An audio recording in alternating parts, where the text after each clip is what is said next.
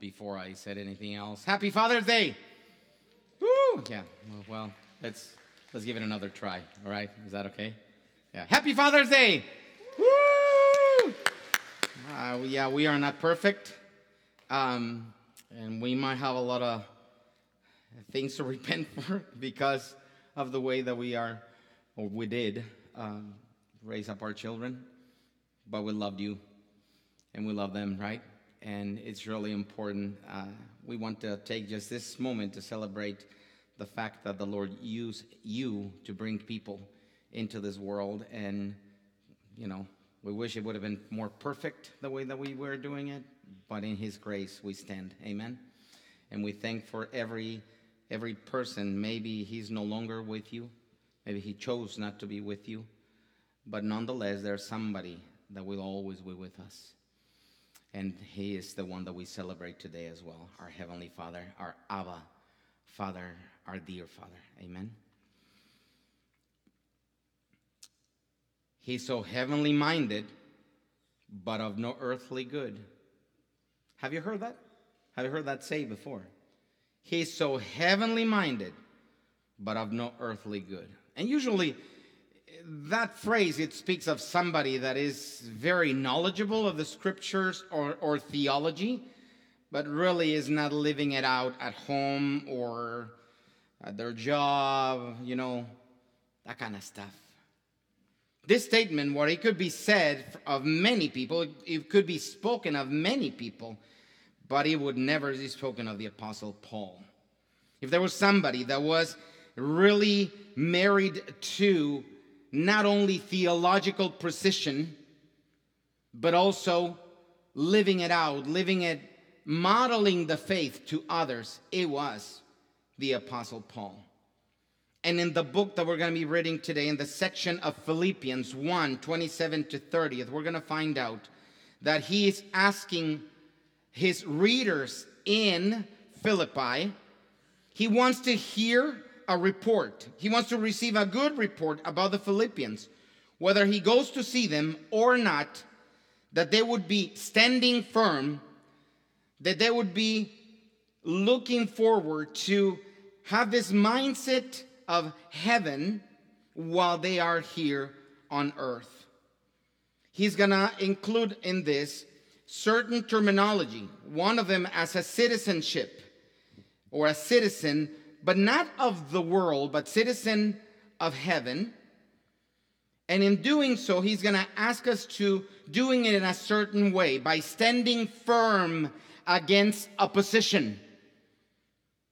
So, as we are going to read today in the book of Philippians, Philippians chapter 1, verses 27 to 30th, we will find out that he's asking us to be not only hearers, but doers of the word. Yes, to really have a passion for theological precision, for orthodoxy, orthos, sound, doxa, doctrine, sound doctrine, and yet at the same time have a passion for orthopraxy,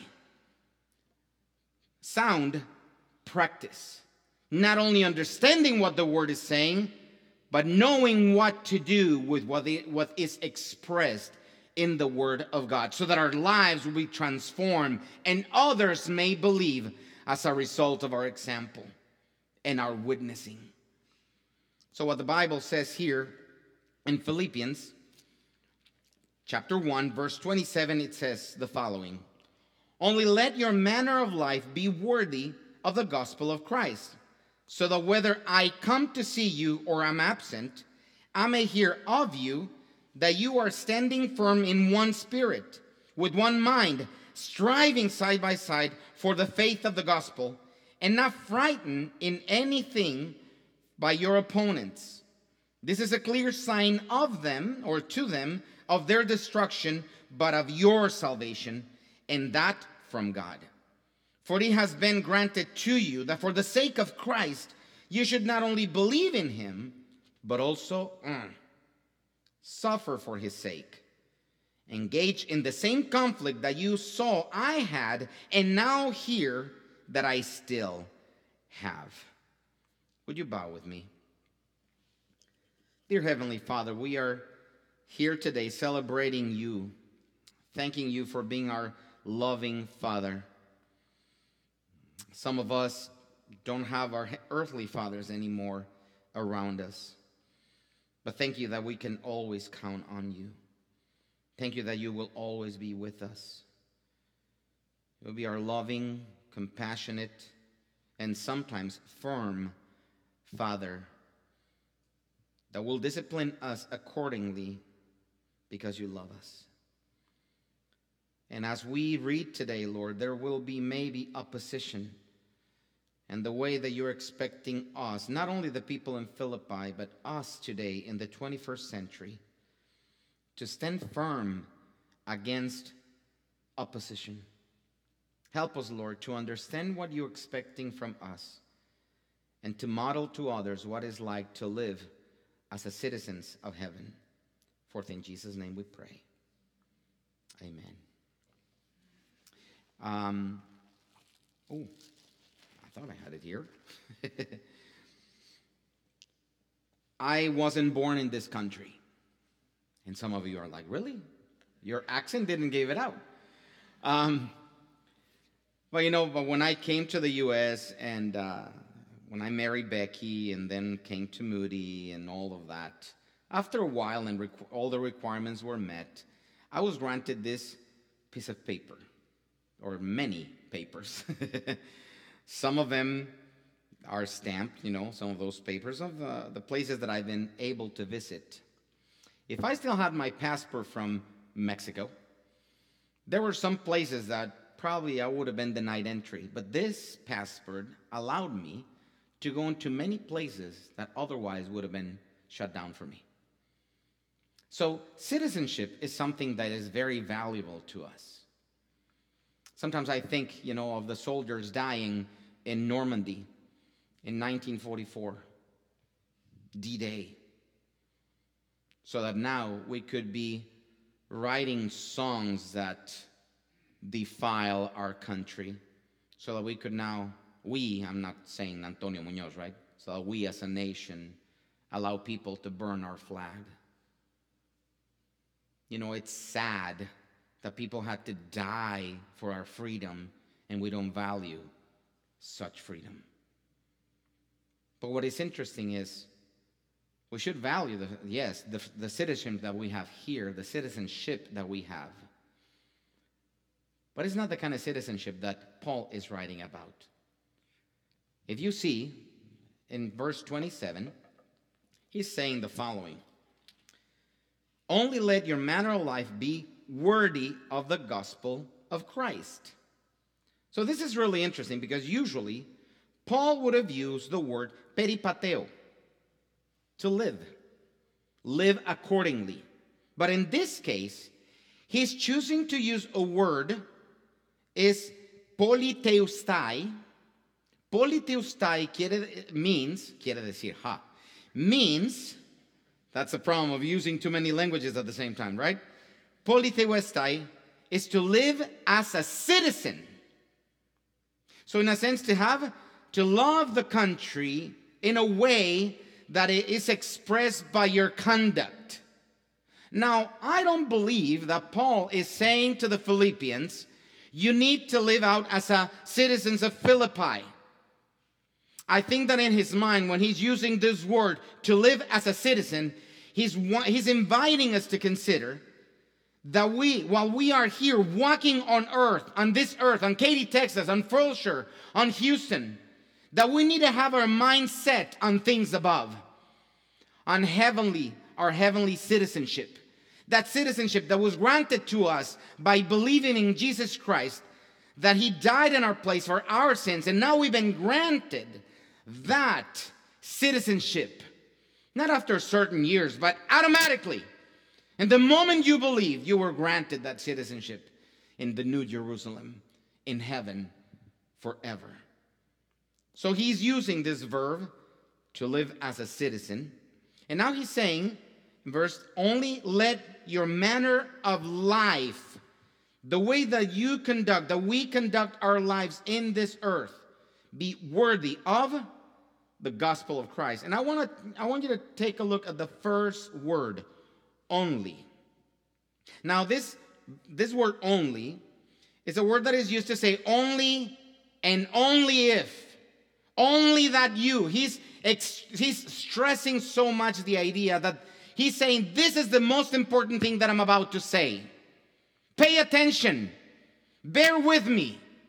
Only that you would live as a citizen, demonstrating where are you from? Not the United States of America, but you are a citizen of heaven. And before that, then only, if this is a conjunction, then it's going to tell us that this is related to the verse or the statements before about, for to me, verse 21, for to me to live is Christ and die is gain. If I'm about to live in the flesh, that means fruitful labor for me, yet which I shall choose, I cannot tell. I'm hard pressed between the two. My desire is to depart and be with Christ, for that is far better. But to remain in the flesh is more necessary on your account. Convinced of this, I know that I will remain and continue with you all for your progress and your joy in the faith, so that in me may you be May you have ample cause to glory in Christ because of my coming to you again. So he's saying, really, I'm, I'm, I'm placing between two different options. For me to live is Christ and die is gain. Yeah, yeah, I, I want to live here. And if I stay, it's going to be good for you people from Philippi. It's going to be great because it means that I'm going to be able to invest in you, right? And we saw that last week. And to die is gain because being with him is the best that we could ha- that could happen to us. But he's saying, but really I'm torn because I don't know what to choose. I want to be with him because it would be awesome. But I want, my, I want to remain here with you. But let's not waste our times, is something like what he's saying. How do we know that? Because of that word, only that. If I remain, let's take advantage of our time together. And now what he's saying is, I have a desire, I have a profound, profound desire. He wants to receive a good report about the Philippians, whether he goes to see them or not, that they will walk in a worthy manner as good standing citizens of heaven.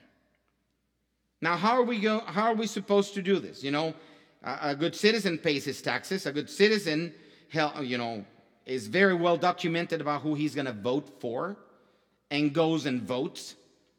It exercises all his civil rights, right?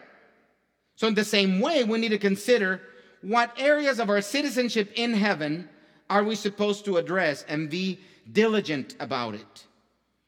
And the first thing that he says about, after saying that walking in a worthy manner, now, where are we supposed to do this? How are we supposed to walk in a worthy manner? If he's going to say eventually that there's people that are being raised within the church that are being opposed to the true gospel, and we need to oppose them.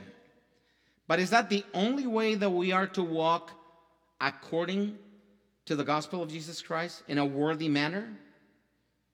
Or is it also, does that only also includes how we walk in our homes, how we walk in our jobs, how we walk with our friends, with our neighbors.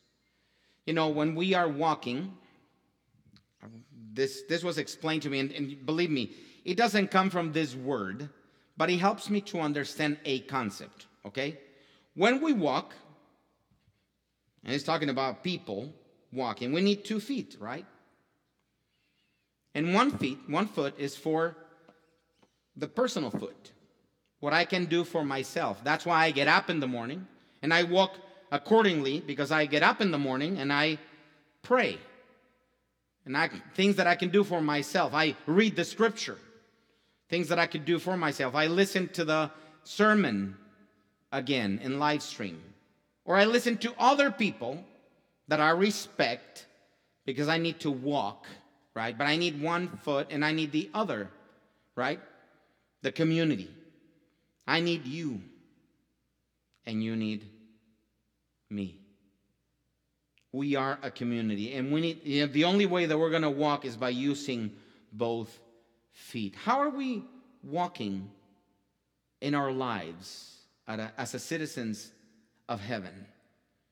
Is that, does that have anything to do with the way that we conduct ourselves at home?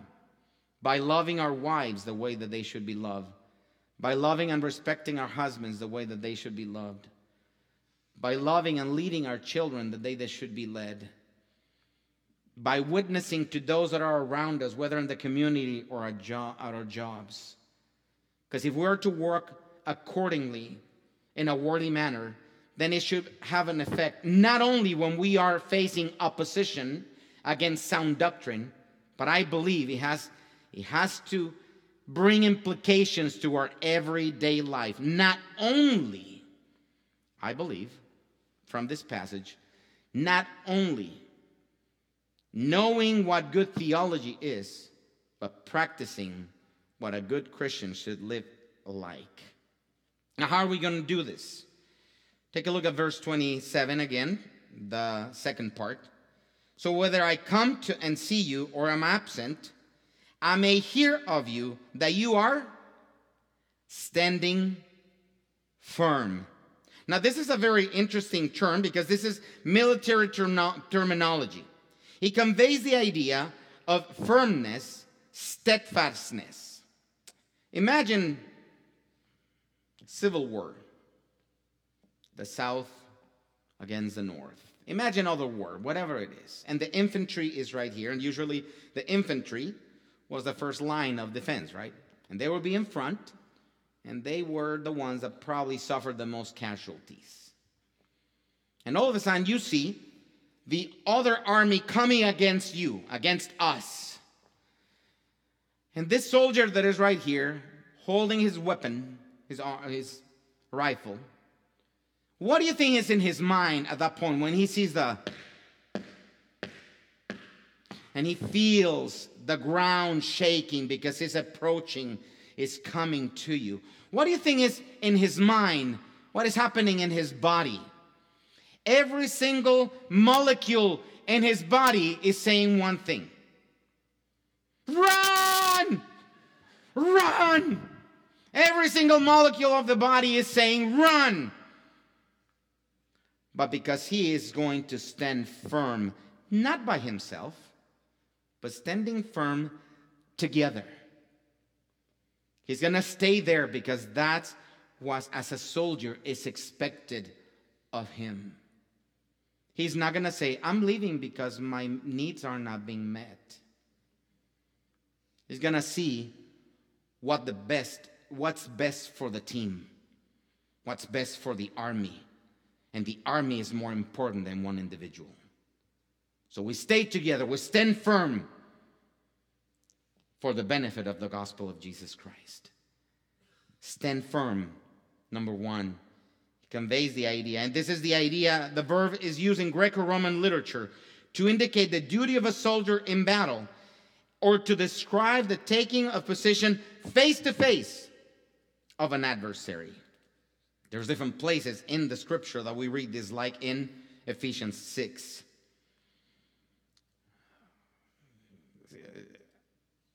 Let's think a little bit of what could, how could we use this in a sense? Well, thou then the next, the next part in 27b says that standing firm in one spirit, with one mind, striving side by side for the faith of the gospel. So, how do we stand? We stand in one spirit. The saints embrace this common cause, so each other share the same body of Christ. Therefore, Paul is burdened by them standing firm but as one man, united with one mind, united, united with one as one body, but not only as one body, united with one goal. Uh, a long time ago, Pastor Mitch did this. I don't know if you remember. You cannot see this. This looks like the one on his sabbatical, but it's not. This is shorter. And this is the mission. It, it, explains the mission, the motives, the map, and the marks of our church. And he begins by saying, These are all this all were of one mind and were continually devoting themselves to prayer. Acts 1:14. And then he goes to say, what are uh, what's the mission of our church? So Redeemer Community Church, this is what we are hoping to do. This is what we are ho- hoping to accomplish. To joyfully follow Christ and help others do the same. You have seen it all over when we used to give our bulletins, it was at the bottom. And even in some places, it's written all around, right? Like in our, uh, our um, hall right there. And it says, joyfully follow Christ and help others do the same. This is not only about what I'm doing, following the Lord, but it's also helping others to become disciples. Disciples that have certain characteristics, marks, as we would call them. And these marks are people that seek God. Disciples are mature disciples that seek God, that are loving others, that are pursuing holiness, that are serving the church, that are to steward resources, that are to share the gospel and multiply disciples.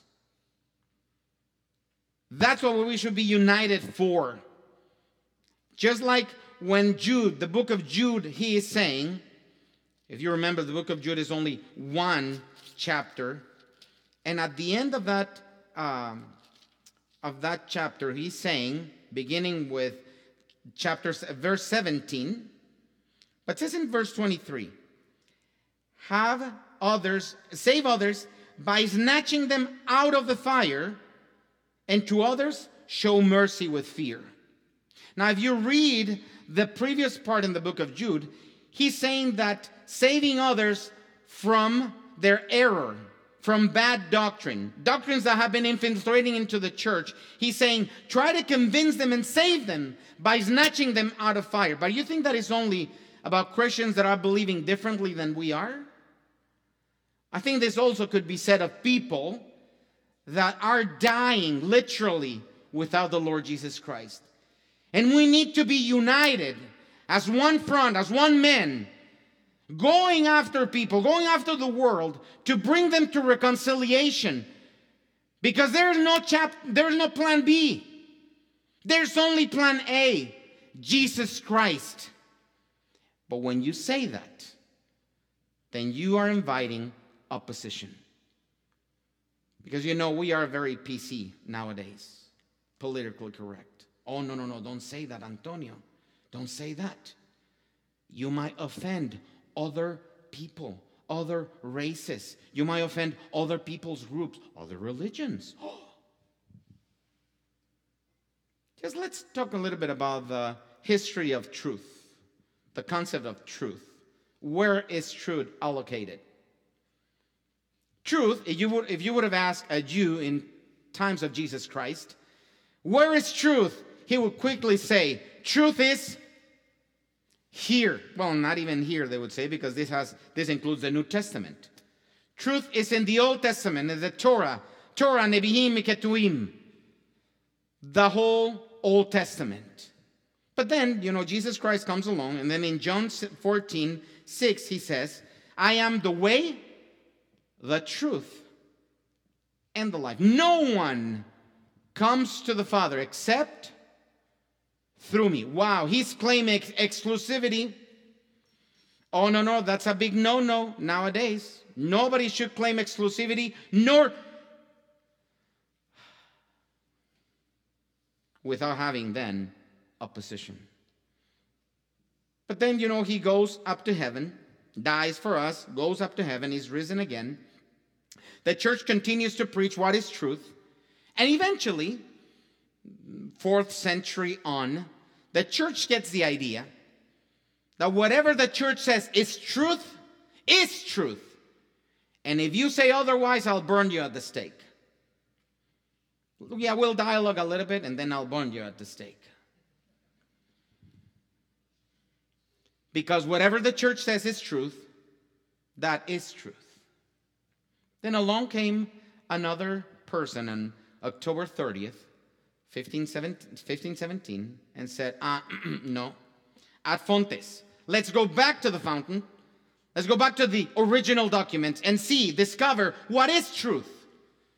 And he agrees with the Jewish people. He agrees primarily with Jesus Christ because he is the way, the truth, and the life. And no one goes to the Father except through him. And he says, uh uh-uh, uh I cannot follow you, church, because not everything you are saying is truth. Only what the Bible says is truth. And he cussed him and cussed him dearly. And his name was Martin Luther. Hundred years later, because now people felt that they could say to the church, You don't have the truth. Then people say, You know, great illustration. Now the church, now the truth is whatever I can observe, I can touch, I can see. And if I can see it, I don't have to believe it. Then truth changes again because now it becomes humanistic. Truth is whatever, not church, whatever I say is truth. And then along came modernity. And then it's not, truth is whatever technology can achieve. And then technology gets us into First World War and then Second World War. So everybody turns around and says, uh uh-uh. uh Really? No one, no one has the truth. So pluralism merges and goes into postmodernity. No truth can be defined, truth cannot be found, or truth cannot be absolute. And if you say you have the truth, then you're lying. And you're an intolerant person, and you're offending me. You know, they say, the sociologists say nowadays, that Europe is not only postmodern, Europe is post Christian. And some may say, maybe anti Christian. You think we are headed that way here in America? Where if you stand for truth, you might receive opposition from neighbors, from relatives, from government, from other churches? What Paul is preaching back then about being one, a united front against bad doctrine, because there is sound doctrine, and for sound doctrine to be preached, then it means that there's bad doctrine, doctrine that is not sound. How are we going to be facing that? How are we going to repel bad doctrine? You know, I've been, I visited many churches, and I've never met one that said, Yeah, you know, we really don't care for truth here. We really don't care for sound doctrine. You know, we are we really are a church that stands for anything but, you know, just don't come here and preach sound doctrine. I've never faced a church that says that. Every single church believes that is preaching somehow a form of sound doctrine. But then it's up to whom to decide what is sound doctrine or not. And who is it to defend that before we lose the power, before we lose sight and, and the compass, and we don't even know what that is. Can you define it? Can you believe it? Are you willing to die for it? Not in a metaphorical way only, but in a realistic way. Because then what, it, what Paul is saying here, I believe, is that we need to be heavenly minded and of earthly good. We need to save others by snatching them out of the fire, the fire, the fire of confusion, the fire of theological imprecision, the, fi- the fire of error, or the fire of hell. And for that, we need to do one thing that continues 27e. Many are going to say, wow, it's only one verse. Don't worry, we'll get through it. Verse 27 at the end. With one mind, striving side by side for the faith of the gospel.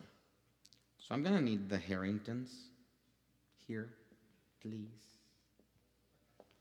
Mike and Sarah, please. No, just the Mike and thank you. Just Mike and Sarah.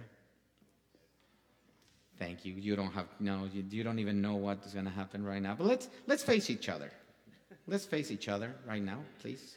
I know they're incredibly incredibly uncomfortable, and I love that. Yeah, and I'm fine with that. But let's act. Just look at each other. Don't look at everybody else. Act like like you're fighting at each other, like if you are boxing.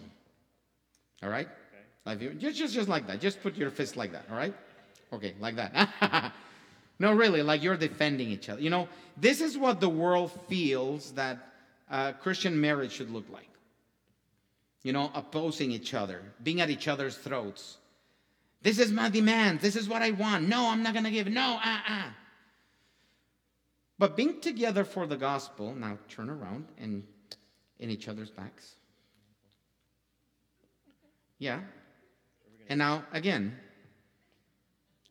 this is what unity should look like for us as Christians. Everybody battling against us, against our marriages, against our parenting, against our own church.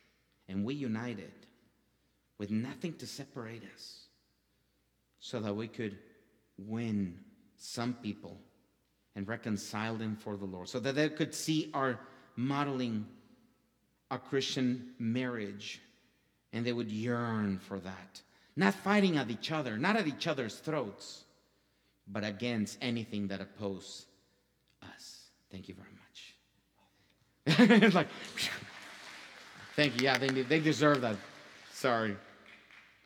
So when he's saying here that we need a battle together, that, that that's a it's a difficult situation, right? So I want my rights to be heard. I want my rights to prevail.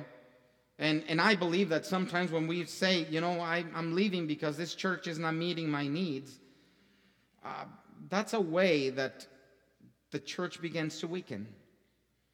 Because by, we, by you going somewhere else, we're losing your very important talents and gifts given to this church for the furthering of the kingdom.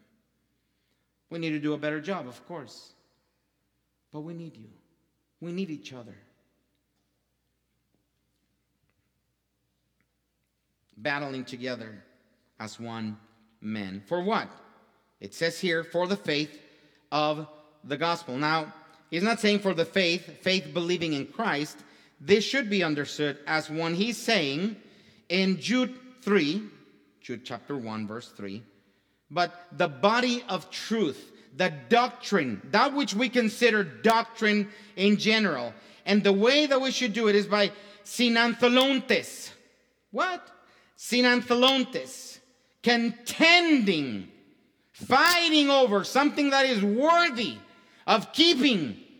Because, my dear brother and sister, the gospel of Jesus Christ is under attack. Traditional marriage is under attack. Traditional parenting is under attack, and it's up to us to defend what is right.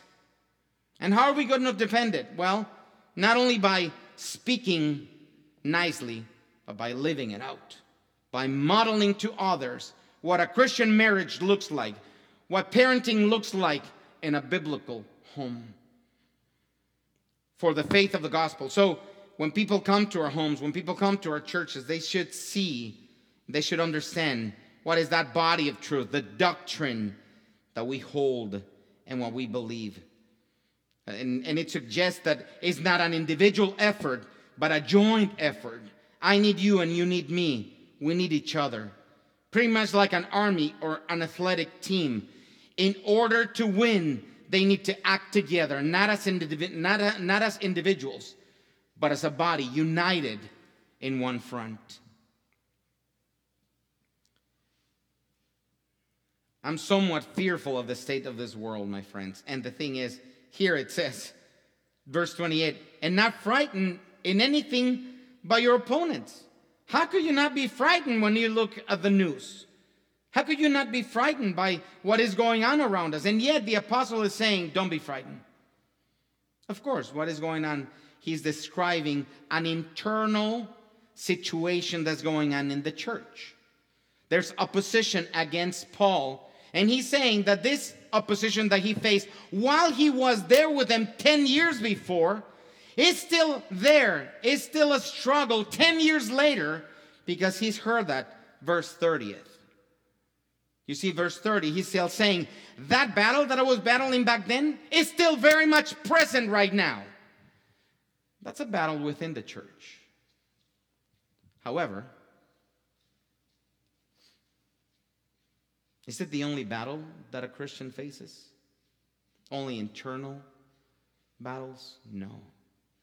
Also external battles. He's going to say that is necessary so that the evidence, so that it would be evident, to show who is saved and who is not. And obviously, the saved ones are going to defend, try to defend sound doctrine. And that's what he says in uh, verse um, 28 and not frightening anything by your opponents. This is a clear sign to them of their destruction, but of your salvation, and that from God. So, what is he saying up to this point? That we need to be heavenly minded in order to be of good, of good here on this earth by transforming our lives and by helping others following Christ. So we fulfill our mission by joyfully following Christ and help others do the same. Not only knowing what is truth, but battling for that is truth and helping others to understand and live in a way that is honorable to the Lord. This reminds me of 3 John 1 4. If you remember, John is writing to his children, and he said, I have no greater joy than to hear that my children walk in truth. So this is very similar in what he's saying. It's very similar also to um, to James when he's saying that we need to be not only hearers of the word but doers of the word. Our faith has to have feet to be hands to be able to operate and to and to fulfill what is expected. But then at the end he says something very interesting. 29 For it has been granted to you that for the sake of Christ you should not only believe in him, but also, huh? Uh, you know what? I, I didn't like my verse, the verse in my, in this person. Uh, can I have a different version, please? Because in mine it says that he's giving me not only a privilege of suffering, uh, of believing, but also a privilege of suffering. Hey, you know what? I believed in Christ because one lady back in 1989 told me that if I believed in Christ, all my problems would be solved. And I want to find that lady and tell her a couple of things. You know what?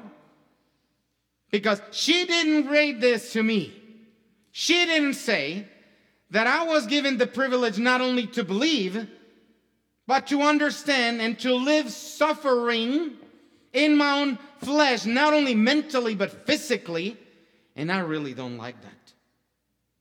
That's a part of Christianity that is not very popular nowadays. Nowadays, it's very popular. You believe and you'll have your Lamborghini.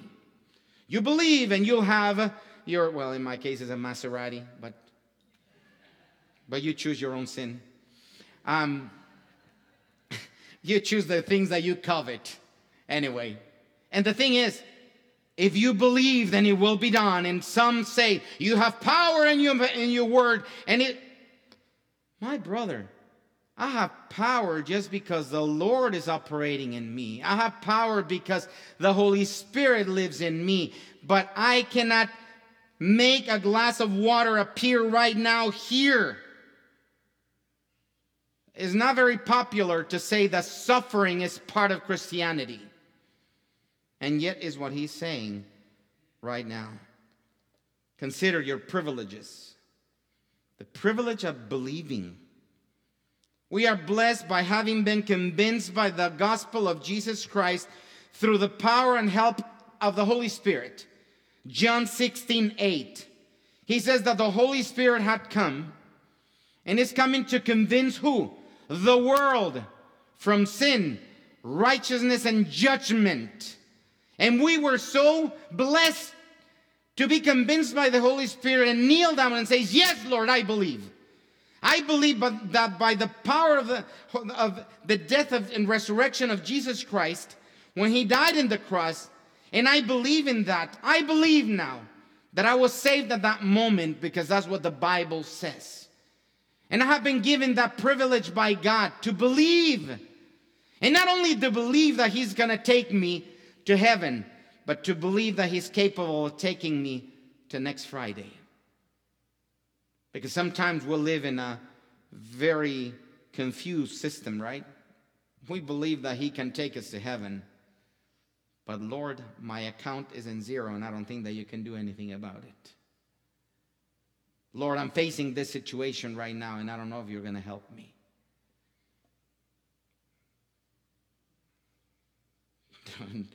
Rest assured that He is really capable of saving us, giving us eternal life, and helping us to whatever we're facing right now. But why? You know, a question that I kept, having when this when I read this is how does my suffering exalt Christ? What is it accomplished by me suffering something? I understand believing. Yay! I believe in Christ. I've been giving salvation. I've been granted forgiveness of all my sins. I have a new name that only God knows. Amazing. Hey, hey, hey, hey, but the part of suffering, could you leave that out? Could we just take it off right now? You know, could you? I wish, but we can't. But we shouldn't. You know, we recently have buried a few dear friends in the Spanish ministry, right? And Patrice, Hugo, and others have faced a lot of problems. But I remember, you know, back in 2012, we have merged with a different church. It was going very well. And then all of a sudden, I received a phone call. You have four elders in your church, and we want $10,000 for each one of the elders so that we won't kidnap them. We call that extortion, right? And we know that you have a blonde wife, American, so for her, we need $20,000. And if you really want to have peace with us, you're going to give us that, and then we're going to leave in peace. At the same time, my daddy is in the hospital dying from a long disease. My diabetes is out of control because of all the stress. People are leaving the church thinking there's sin in the church. Something because all the things that we're facing, we lost the property that was worth million and a half, three. They said million and a half dollars. Others say that at three million dollars, and we lost that, and we were left in the street with 220 people. And I'm thinking, wow, Uber sounds really good right now. I began with toying with the idea of not continuing in ministry anymore because life, be, life became so hard. And then the Lord, in 45 minutes, solved the situation the way that He only can do. And when I look back at those year and a half and how the Lord in 45 minutes solved almost every single situation in less than a week, I look back at that and I think, yeah, there was a lot of suffering. But he said, push through, stand firm. Don't do it alone, do it with others. It's not good for men to be alone. And that's not only in marriage, my friends. It's not good for us to be alone. We need to stand firm together because there's a world out there that is becoming antagonistic toward us. And when we think of the ways the Lord has helped us, have helped us through our suffering before, then that we could reach back and say, I remember when you helped me, and I know you're going to help me right now because you've done it in the past and you're still faithful today. So when he's talking about that suffering, my dear brothers and sisters, is suffering for Christ. Verse 29.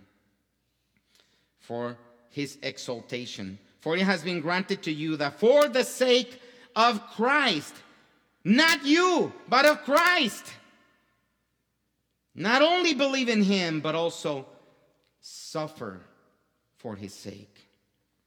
You know, that's, that's a part of the gospel that I wish he could live out. I don't like suffering, either mentally or physically. I don't like that.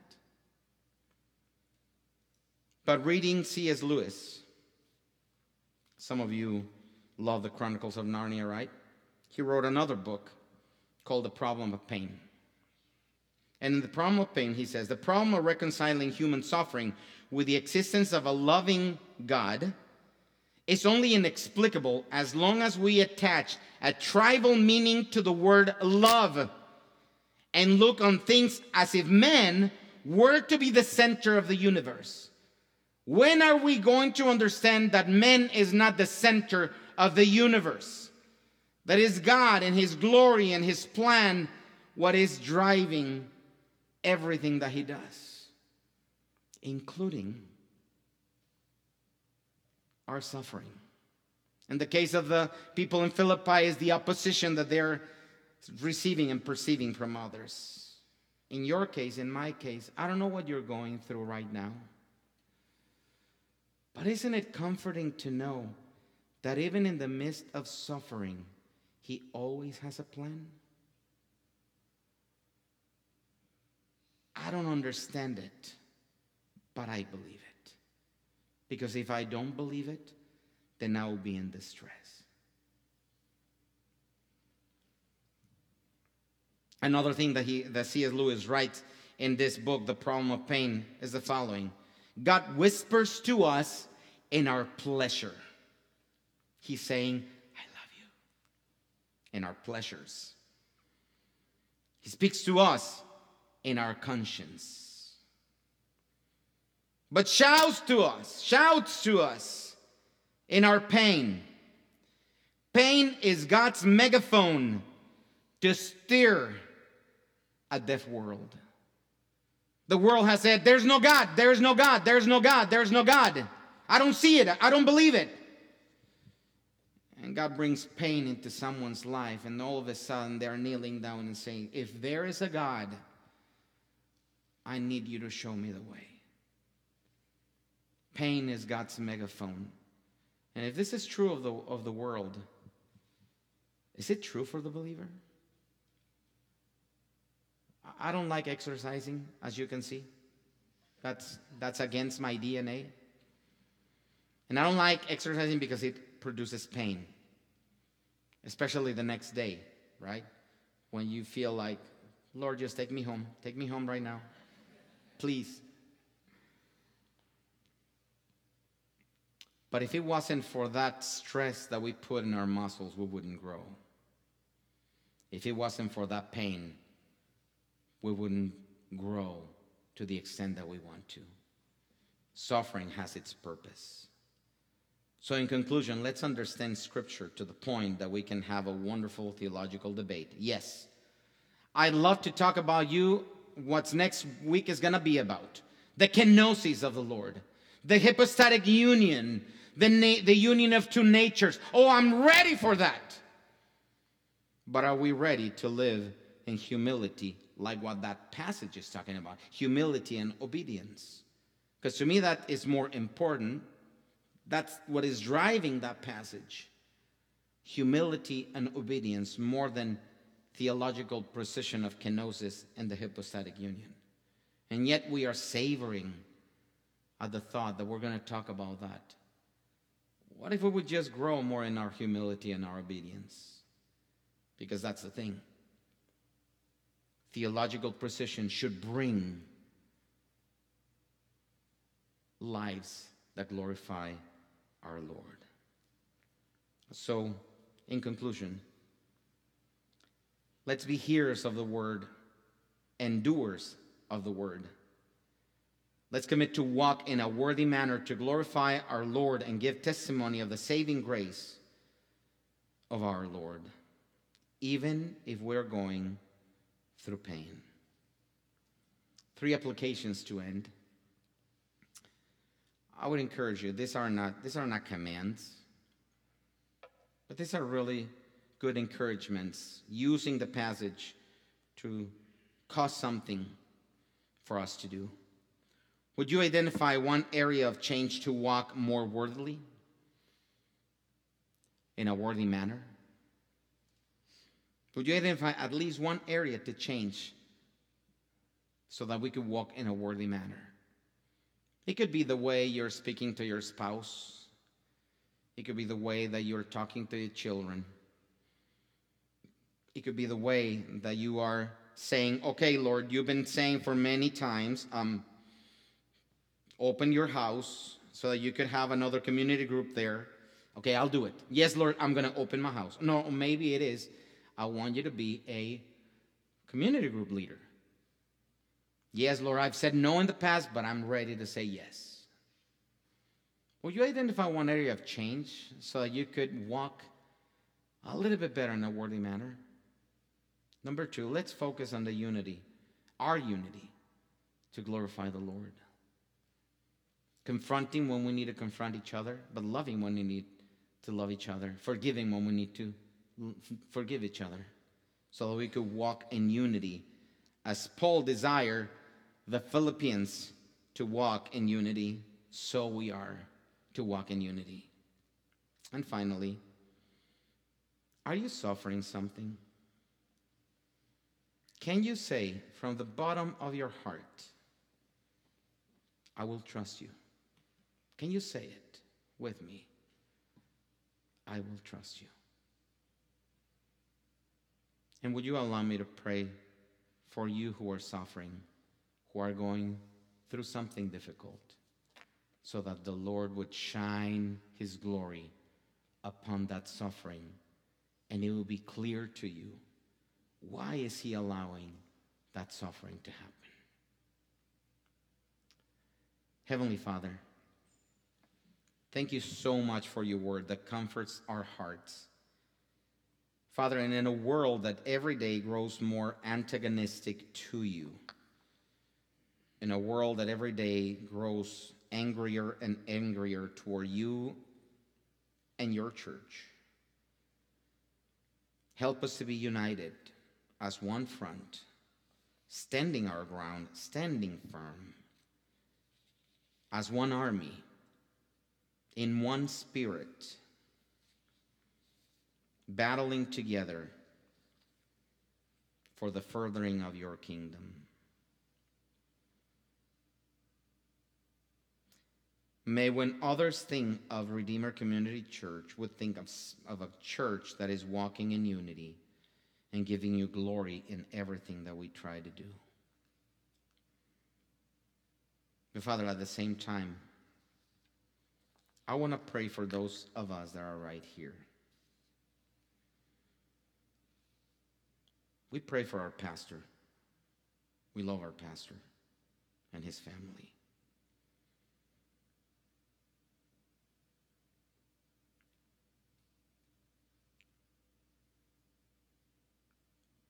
you are doing something amazing in his life. Help us to walk alongside him in prayer, kneeling down. Father, surprise us. Even as we are speaking, you have the power to heal. Not only him, but anybody that is going through anything right now, Lord. Thank you that you are our Father, and we celebrate you today. Our good Father, our awesome Father. And it's to you that we come united to ask that you would help anybody that is going through difficult times, a difficult marriage, a child that is, that is leaving the faith, or not walking accordingly. Father, we pray that you would help us in whatever need we have. Holy Spirit, we trust you that you're going to encourage today But if it's your will, O Father, you will heal for your honor and your glory. And we thank you for reminding us that you are expecting us to live accordingly, according to your gospel, so that many would come to believe. For in Jesus' name we pray. Amen.